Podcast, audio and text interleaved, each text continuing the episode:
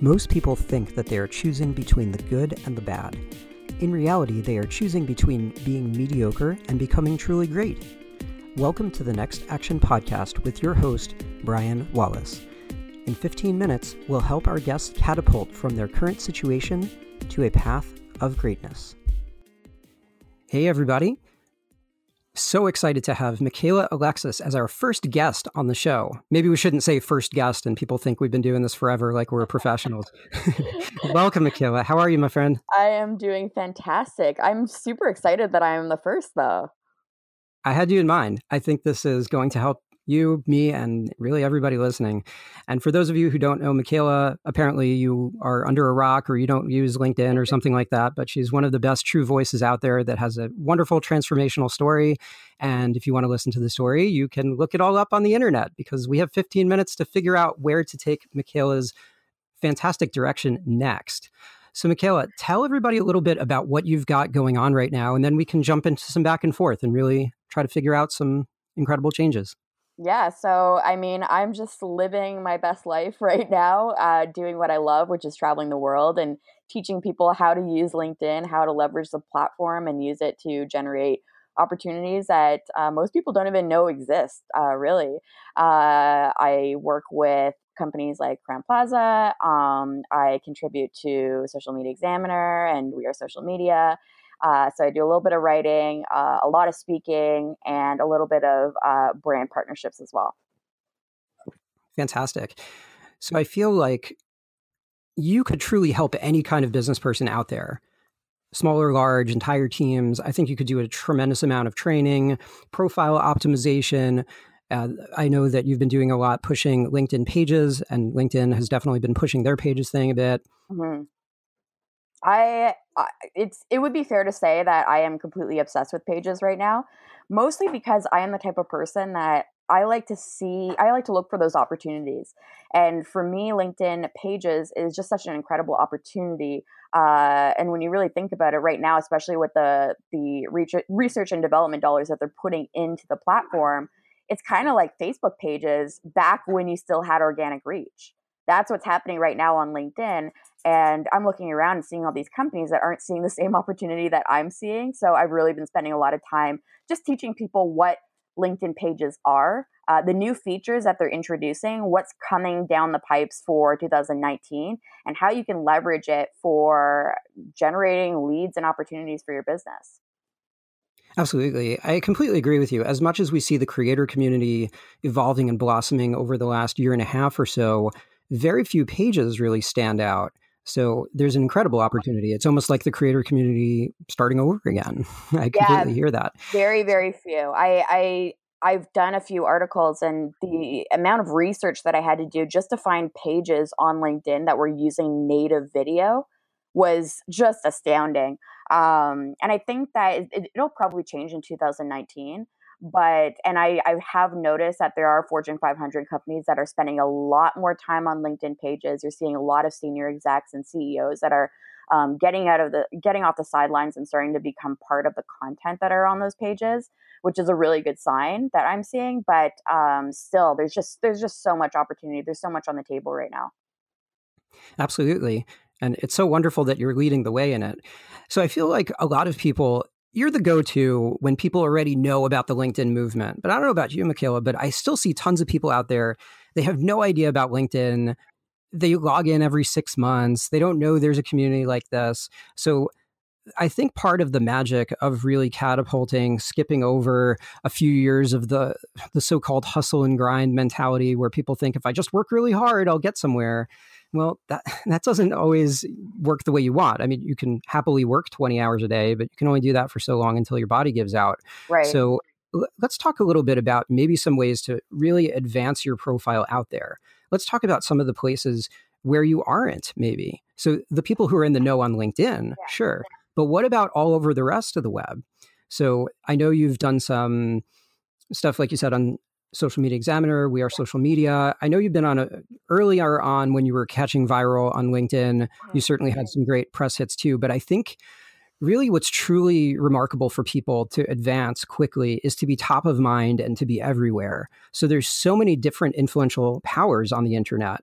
in so many different forms, whether they're sound, visual, news, print, trade show, speaking, yeah. keynote. Let's talk about some places that you're not mm. that you'd like to get into. What do you think that, about that? That I would like to get into? Yeah. So that way you have a, a larger blanket of influence throughout the web. So more people lead back to you. Yeah, I think I mean I mean audio is is a great place right now. Um in terms Here of we are. exactly. In terms of LinkedIn, I think that there are a lot of um there's a lot of hidden gems still.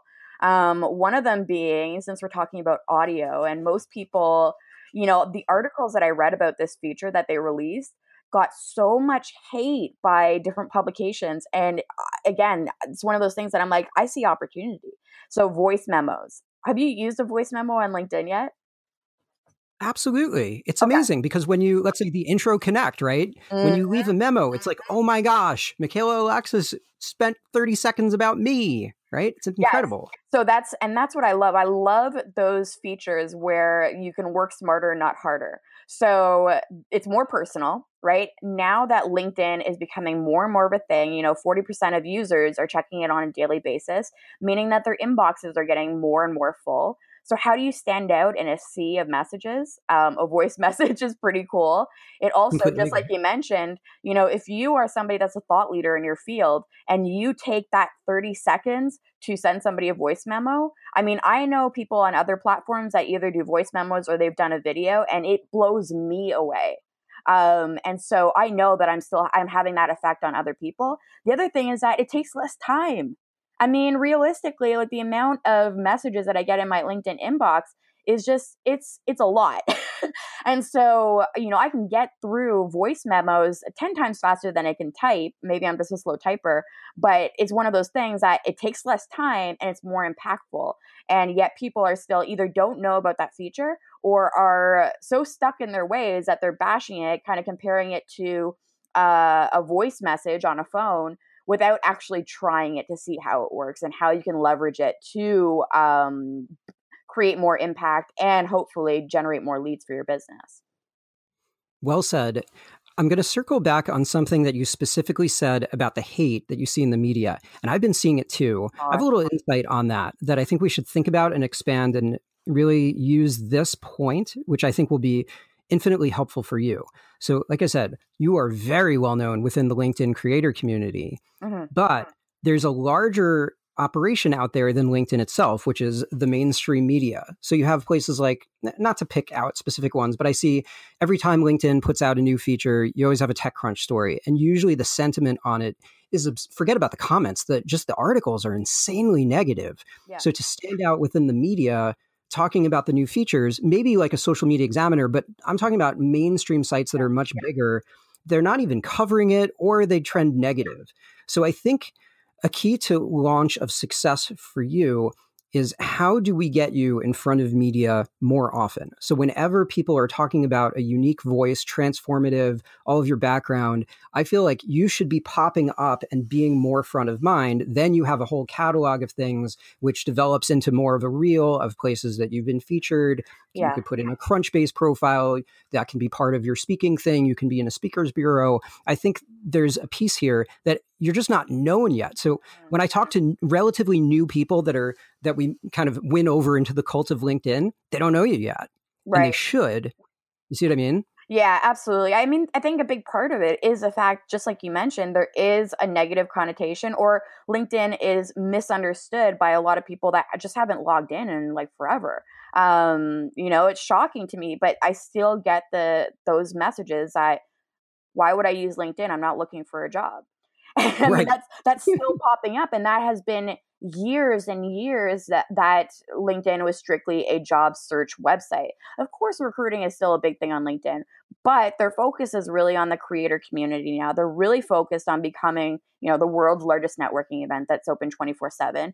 And until the mainstream media understands the power of LinkedIn, I think that it's it is tough for people like me to stand out only because of that negative connotation.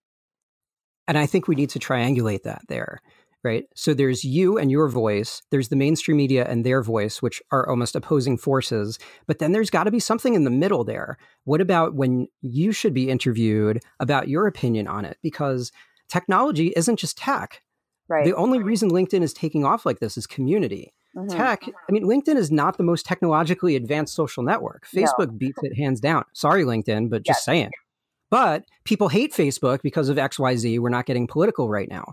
So I think if you are interviewed, opinion, op ed, just being in that media, like remember when you were first really kind of coming up into this whole thing, you were all over the place in, I believe it was CNBC, right? Right, yeah. So I think instead of listening to and waiting for the media to come around, I think we need to get you out there, whether you are a guest writer, whether you are being interviewed, or whether they just give you a straight up byline and you get to tell the story. So that way it's coming from an authoritative place and your authoritative voice, but in a positive way that people can actually enter it because there's just yeah. there's too much resistance for too oh many people right well I, I, and i think that part of the problem is i especially when it comes to the speaking world you know, you see the same speakers that have been speaking on LinkedIn, no offense to anybody that has, but they've been doing it for a really long time. They really are not in touch with the community. They're really not in touch with the new features. And for the most part, a lot of them are older white males. And that's kind of what is expected because it's this business platform. And so I love to see new LinkedIn creators going out there and just changing the stereotypes. You know, I love to show up and my keynotes are so full of like just shock and part of the reason that I try to shock people is because I'm trying to shake the stereotypes out of them so that they don't have this idea that there is a huge separation between the personal and professional self. I mean, I'm working with clients all the time and they tell me that the reason that they're struggling is because they need to put on their professional mask to be able to create content. And that's completely false. That's just not how it works. Right Eh, eh, very well said. LinkedIn is not a video game for old white men to get a bunch of connections. Let's talk yeah. about speaking in our last three minutes that we have here as we do a 15 minute bit. Yeah. Let's get into speaking. Sure. So I'm sure that a lot of people were trying to take advantage of you at the beginning when you're first starting to get out there. How have you felt the evolution of that's been going, just in terms of contract, upfront payment, people canceling? Yeah. Are you in more demand by larger audiences that are paying now? How's the keynote part going? So I think that for me, I had to shift my mindset from I am a business to I run a business. Because in the beginning, it's all personal. When you go out solo, everything feels very personal. And once I switched, so I started, you know, taking my business more seriously, creating processes and um, putting people through those processes, creating great contracts that uh, you actually stick to. All of those things I think really do make a difference. But yes, definitely, there is a huge learning curve, and you learn pretty quickly uh, that you need to put steps in place to protect yourself and also protect the other party as well. Right. And when in doubt, charge more, right? Hopefully you are increasing that rate and you're being more selective. Yeah, I think that you know you have to be um you pick and choose the places that you want to go and I I've learned that you can't let your ego speak. Sometimes, you know, you want to speak at the places that have the largest communities, and that those aren't necessarily the ones that you need to be speaking at. Sometimes it's about having the right audience there or that um, have exposure that just go completely beyond what you are capable of. Um, and so I've been really, really careful about making sure that I'm doing my research and uh, knowing which conferences actually make sense for me to put myself through the ringer and uh, try to get on stage at. I totally agree. Size is not everything. I, I would love to see you at a place like South by Southwest. Even if you don't speak the first year, I think just getting in front of an audience, a global audience of hundreds of thousands of people like that, so many of them don't know who you are and they yeah. need to. Yeah, it's been interesting. I've been working with a lot of uh, YouTubers lately, and so we've been doing some collabs, and that's been really, really interesting because uh, it's really cool talking to like video people or talking to brand new audiences that have no idea who you are, no idea what LinkedIn is about. I just think that's super fun. I mean, I love being an underdog. Absolutely. So, real quick, as we're about to finish up here, I think you're exactly right. Hitting up those YouTubers, being where everybody isn't. If you're just going to be in a room of mm-hmm. LinkedIn celebrities, it's not enough. So truly getting out there and being the standout and running in a race where you know that you're only running against yourself is truly incredible. So thank you so, so much again for kicking off the Next Action Woo! podcast. It's been such a pleasure having you here. It's been awesome being the first. Thanks so much. Have a good one. See ya.